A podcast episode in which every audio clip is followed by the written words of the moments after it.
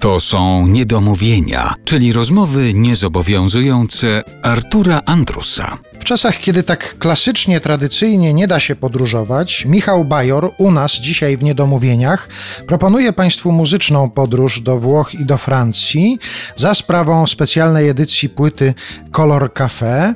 I chciałem Cię teraz namówić na wspomnienie Twoich pierwszych wizyt w tych krajach, właśnie we Włoszech i we Francji. Czy to były za tym pierwszym razem, czy za tymi pierwszymi razami stolice, czyli Rzym i Paryż. Jeśli chodzi o Francję, to tak, to był od razu Paryż, jeśli chodzi o Włochy, to był od razu Rzym, ale i sądzę, że patrząc na Francję, może mniej, też podróżowałem, ale we Włoszech byłem tyle razy, kilkanaście razy w swoim życiu, że jednak od Puli y, przy Bucie, przez y, Amalfitanę na południu, y, przy Capri, Neapole w górę, Mediolany i tak dalej. Myślę, że środkowa też część, no nie, nie wspomnę o Wenecji i tak dalej, to, to, to jednak Włochy są tym krajem, który no, chyba najbardziej mnie fascynuje przez różną kulturowość, przez to, że mają taką ogromną ilość tych zabytków, których w ogóle nie szanują niestety, bo mają to tak, jakby mieli.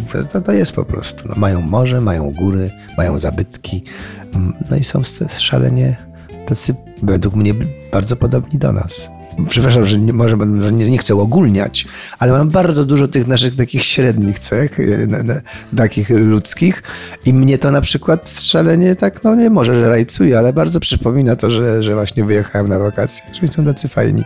Czyli myśl, myślisz sobie, że my jesteśmy... Tacy beztroscy. Po prostu jesteśmy Włochami Europy Wschodniej, tak? tak? Tak, coś takiego jest, ale to nie, to nie jest tylko moje zdanie, przepraszam, jak ktoś się czuje, poczuje urażony, bo ja naprawdę nie chcę ogólniać, absolutnie, ale mówię, mówi się, że właśnie, że nie Węgier Polak, chociaż przepraszam, dzisiaj to może trochę inaczej, ale właśnie, że Włochy Polak to są bratanki w jakimś sensie. A jak ruszyłeś już po tych miejscach, jak zacząłeś jeździć do Włoch, trochę mniej jak mówisz do Francji, ale w Paryżu byłeś, zdarzyło ci się gdzieś podążać tropem śladów tych ludzi, na przykład byłeś w Paryżu pod domem Dalidy? Czy Byłem w Paryżu pod domem Dietrich, Marleny, która umarła w biedzie i zgryzocie i w sumie w zapomnieniu. Byłem pod y, pomnikiem na cmentarzu, który sama sobie narysowała i y, wymyśliła przed y, samobójstwem Dalida. Byłem oczywiście na grobie Edith Piaf, Charles Navoura i tak dalej. Ale żeby nie być przy samych tylko miejscach zadumy i odejść, no to oczywiście przed Olimpią nie miałem możliwości wejścia do teatru, ale występowałem w Belgii w teatrze, w którym wcześniej też występował Brel i Aznavour.